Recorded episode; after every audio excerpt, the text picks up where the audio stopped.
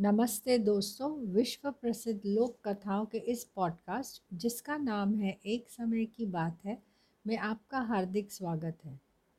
आज की कहानी का नाम है, यह घर किसका है?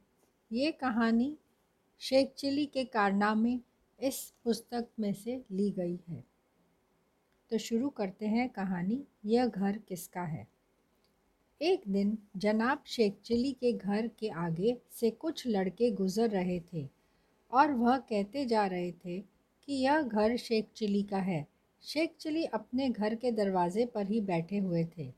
उन्होंने सुना तो कुछ बोले नहीं, बस सुनते रहे। लेकिन अब उन्हीं में से एक लड़का बोला, सब घर खुदा के हैं।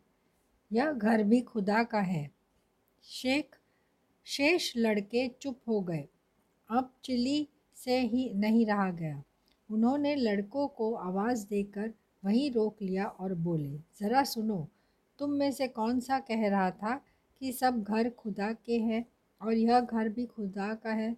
शेख चिली ने पूछा। मैंने कहा था, एक लड़का काफ़ी अकड़ कर बोला। इस घर को खुदा का घर कहते हो? हाँ इसे मेरा, मेरे माता पिता ने बनवाया था। इसमें जितना लागत लगी थी, वह भी उन्होंने ही लगाई थी।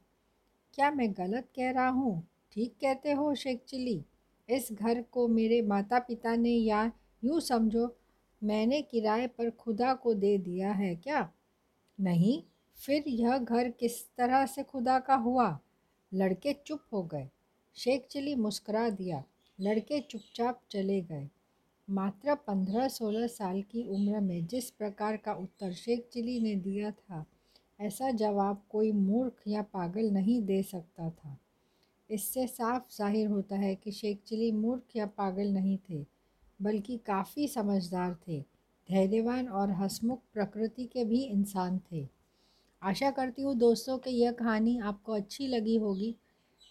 फिर मिलेंगे एक नई कहानी के साथ जल्द ही।